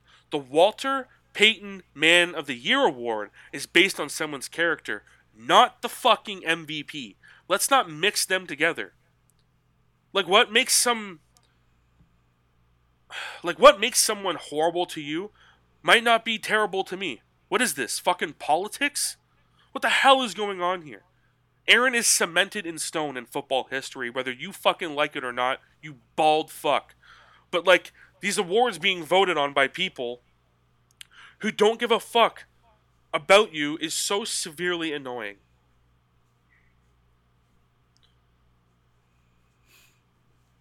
This MVP award is important as much as I don't want to fucking admit it. Because when you're talking about the greatest players of all time, this is something that's always brought up. And Aaron Rodgers' response, though, to P Hub is great, saying, and I quote, he's a bum, an absolute bum. His problem is, I'm not vaccinated. If that's the case, then name it most vaccinated player. Hell yeah. Yes, I love that response, yo. That's awesome. Fuck this guy and trying to get the light. Fucking how you doing? Keep it moving. I know Aaron doesn't give a shit if he wins the MVP or not. I do want him to get it. I hope he does. But just to fucking spite this fucking guy. How can we trust this guy's vote now? When you're being biased in this situation, how do we trust you to make the right decisions for these players? Which is why I don't think they should be fucking involved. And here's Uh, my a idea. personal and that's a personal vendetta that should Exactly. Be involved. Exactly. Exactly. Which is why I'm bringing up my next point. I think, and I know everyone is probably going to agree with me, I think the NFL Hall of Fame should get together and make their own fucking MVP. Beginning of every season, 10 people get selected out of the Hall of Fame and they choose. They know the limits, they know the work, they know what it is that's needed to be MVP because they're also MVP. Some of them multiple MVP awards. They know what it means to be the best. Let these guys choose. Get these gold jacket wearers back in the talks of football, back in the sport. Let's not just fucking have them up on the stage when someone else gets inducted into the Hall of Fame and let them hand out the reward. Let them choose. Plus, imagine being an unexpected young guy like you know, like whoever, and all of a sudden your name gets announced saying you're the MVP, and you're given the MVP by fucking Peyton Manning. That'd be You lo- unreal. that would be unreal. Or hear that MV or, or sorry, or hear that Manning like voted for you, or Edgerrin James, for example, Terrell Owens, Ray Lewis, Warren Sapp, Deion Sanders, and so many other great players. This would be an amazing ceremony, and you know damn well everyone in the Hall of Fame would be great at doing this, and everyone would probably say yes. Fuck this guy, fucking P Hub Arkush and fuck this bu- this bullshit fucking agenda that they fucking push. That guy should be fired, and something else should fucking happen because that is not cool at all. Not cool at all. I'm not. I I, I don't want. No, fuck that. He should have never said shit. Fucking low life. Here's another fucking crazy thing. New York City is fed up with the Jets and the Giants. And you heard that right. I said the New York City. And they're saying, hey, you guys are New York teams? Well, why do you keep playing in New Jersey? Oh, shut up. I don't want to fucking hear it. Here's a $6 billion lawsuit. How you fucking doing? Keep it moving. It's kind of funny. Wait, hold on. Yeah, you just heard that right. They're New York teams playing in fucking New Jersey. Have they always played out of New Jersey? Ye- pretty much. Hey, you guys are fucking. You get you guys are the fucking Jersey Jets now. You guys fucking stink. See ya. Like maybe it wouldn't be so bad if they were winning, or me. I mean, even if the name, I think like, uh, what's it called? Like Newark. I don't know how to pronounce it. I'm Canadian. Yeah, Newark. I'm pretty sure that's like right on the line, but like it's not Newark. It's New York. That's their city. That's the city that they're based out of, but they play in Jersey. Also, too, not fucking once in the past five years has the Jets been above a 500 percentile. Not even fucking game fucking one. sucks. Not even game one. The New York State is going to get a fuckload of money now. I mean, no offense to Jersey, but I'm sure even people there are probably like, "W- w- you guys are New York Jets, New York Giants. Why the fuck are you playing here? I mean, low key though, New Jersey Jets sounds awesome. The name sounds awesome. The sound it's it rolls off the tongue really well. But why not just, you know, give New Jersey one of them? The New Jersey Yeah. Jets. Give them the team. Keep the Giants there. I don't know. Yeah. That's wild. It's fucking hilarious to me. Holy. Yeah. Like do you- imagine how sick that would be to like be playing in a New York team and then like in the background of the stadium you can see like the skyline and everything. Cuz like I know Ju- New Jersey isn't super close to New York. Like it is in is, retrospect to the not. size of the city, but it's not. Yeah, it's just fucking so funny. So awesome. fucking funny. I mean, to be fair, I know the San Francisco 49ers don't play in San Francisco. They play somewhere else. Um I forget where. I don't know. Uh, and I think they got kicked out of that stadium too. Um but yeah, I mean, it's just fucking so funny. I It's just so weird too at the same time. All right, and one thing that I want to get into before I get into the final uh, topic for today, Jaguars are keeping Trent Baalke as the GM, and the fans are pissed in the most hilarious way possible. With fans changing their Twitter profile pictures to clowns, with the owner's mustache on the clown picture, and the fans are replying to every single fucking tweet made by the Jaguars on their Twitter with this fucking picture. Fans are also apparently planning on going to the last game as a fucking clown. Okay, I need to watch this game. So I'm sure this is going to be hilarious. Their Twitter is filled with this meme. You can't get away from it. No, it is absolutely hilarious. it. I was laughing so hard. I mean, in all serious though, they should probably get rid of Trent and start fresh after getting er, rid of Urban Meyer. I, I, I just can't wait to see those red. I want. I can't wait to see how many red noses actually show up in the stands for this guy. I mean, if any. I mean, who really knows at this point? But it does seem their fan base on Twitter is super passionate about this clown meme. I mean, they have nothing else to be passionate about other than losing. They faced off against the Indianapolis Colts, and we will see what happens there. I'm pretty sure if they win, they shut down the Steelers' opportunity for the playoffs. But, um, I mean, actually, that seems like a possibility because the Colts haven't won in like five years or something like that.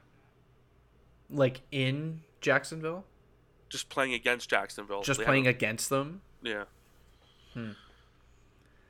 But I mean, I doubt that will be something that happens with how bad they are this season. But I mean, who really knows? On top of the Jaguars, they interview. On top of that, the Jaguars have interviewed six coordinators and also Doug Pederson, old head coach of the Philadelphia Eagles. The interview for Pederson had actually has already happened. Um, but he could bring something special to that team. Is that the coach that coached them when they won the Super Bowl a few years ago? he was. He could bring something special and something different to the Jaguars program that might be a good thing for him. I like his coaching style, if I'm being totally honest. I know there's a lot of ifs, ands, or buts about him, but I do like the way he coaches. I think he has he, he builds a real bond with his players, and I think he really cares about football, and I think he really cares about his teammate or about his players. Them picking a coach has to go one of two ways though either new face with new ideas type of coach or already known and vetted coach. I don't think I don't think the first option is going to be the route they go because of what happened with Urban Meyer. I was gonna say Urban Meyer was a new face, new coach type thing. So I feel Exactly. like going out and getting the veteran coach, someone who's got championship caliber coaching style, just Exactly. to at least at least for a few years to set a ground Mm-hmm. and maybe get them winning some games. exactly. um, so I don't very important. Yeah, so I don't see them giving like a coordinator a head coaching job, mostly just because of their luck with it. So, I mean, fuck, you got like Jim Caldwell, who's available. So I mean, there are good vetted coaches out there that are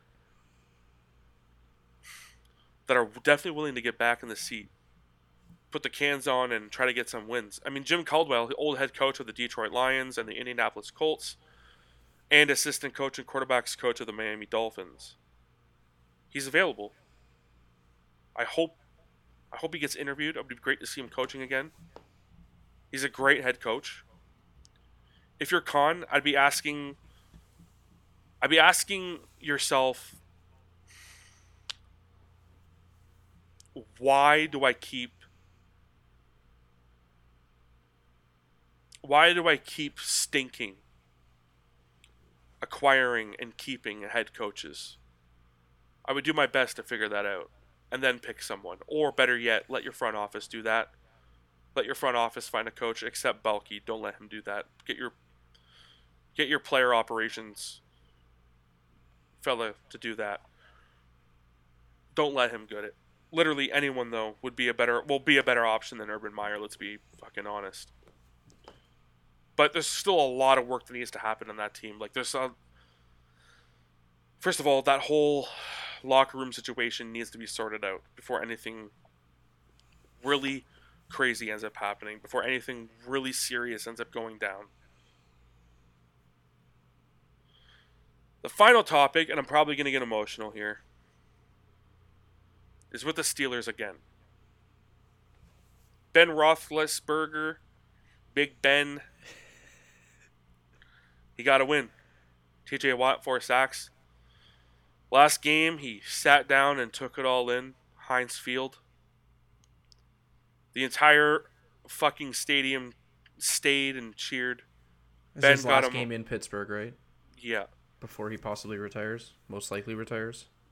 Ben got emotional. You got emotional. I got emotional. We all got fucking emotional, okay? Yeah. Ben wanted it one last time. Ben threw a tutty. I mean, they probably aren't going to make the playoffs. So we'll see what happens. And I'm not saying this was like a Super Bowl win or like a playoff win. Um, but it did feel like a big moment in its own right. 18 seasons, man. That game, the moment, uh, went perfect. The crowd, the way TJ played. Mm. Like, I joked about Ben being old, but he's been around literally my entire time watching football. I unintentionally just like grew up watching him. 18 years he was there. Home game, it's it's rare. I'm getting emotional now. It's rare uh, like fans get to say goodbye to uh, to a player like that. Do you think they beat the Ravens tomorrow? Maybe. I mean, he said he he he, he said I got one more game against the Ravens. Important for both the Colts and the Steelers. But holy shit. The walkout.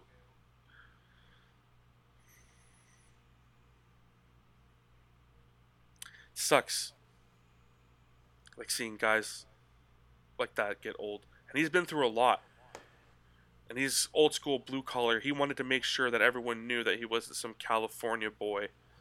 You know, he wanted to make sure that everyone knew he was hardworking and yeah, it was it was very touching to watch the last game. I've only, like I said before, I've only ever got emotional twice, and that was with Luke Kuechly's announcement of him retiring and Peyton Manning's.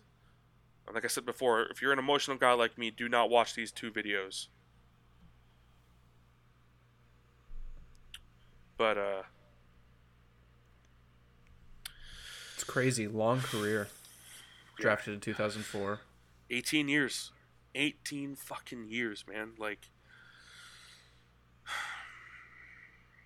he's seen he like he has he must have so many stories seeing all the people he did. Like he was around for Sean Taylor. He was around for you know um How many forget his name. championships does he have? Oh, he. Uh, I'm not I'm not that big of a fan of him, so I'm not too sure. Um, But it's got to be at least a couple. Let me look it up. I'm not. I'm not sure. Um, like another thing that he was around for was when like Steve McNair died, the old quarterback of the Titans. Um, hmm like there's so much. There's so much like.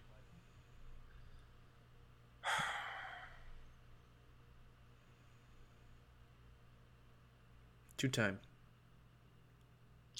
You mean Two Super Bowl? Super Bowl.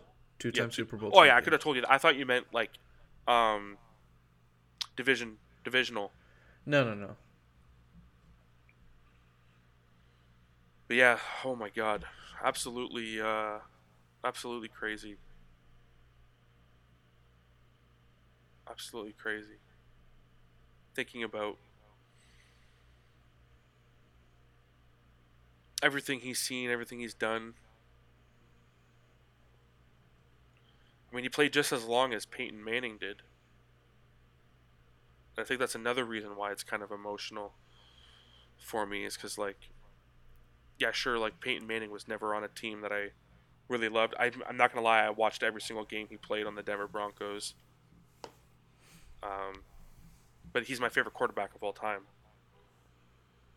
And uh, I think it's just crazy because like you're you're like an adult now and you're seeing all these players that you watched as a kid starting to retire and it's really like it, get, Yeah. gets you and gets to you. It, It- makes it you does. like realize like how time is passing, right? Like and it's it's interesting that you say that because that that for me was like my like my way to real like everyone's saying like oh my god this show was on this long ago that's crazy time has passed like for me it's literally just like holy fuck like Peyton Manning retiring Luke Kuechly I mean not necessarily Luke Kuechly but like Ray Lewis retiring when he did. Yeah. you know all, all, all, all these like Ben Roethlisberger like there's just it's just crazy to to think about. Like that's the, mostly the reason why I'm emotional. And like another like I guess another reason too is like I've all like you all like when you're watching the Steelers Big Ben is always there. Like it's he's it's it's never a question. Like and now it's going to be interesting and now it's now it's going to be someone else's name. Will they play another 18 fucking years? Who knows? But it definitely is uh, there's a lot of reasons why it's emotional for me. And i'm not saying i'm a fan of pittsburgh but i am i am a fan of roethlisberger himself and yeah definitely uh, I'm, I'm glad the fans were able to i think that's the big thing too for me the fans able to say goodbye at a home game home win as well. at a home win too. but that leads us to the end of the episode, guys. Um, This is just the start. yep, just I mean, First episode of 2022. who really knows also what's going to be going on with hockey? But you can definitely rest assured that once the playoffs kicks on, uh, Things are gonna get emotional. things yeah things are gonna get nuts things are gonna get crazy so Hopefully, everyone is staying safe. Hopefully, everyone is staying healthy. Obeying restrictions. Yeah, obeying restrictions. And on top of that, keep your head up and your stick on the ice. See ya. Thank you for listening. The Behind the Board show will return next week.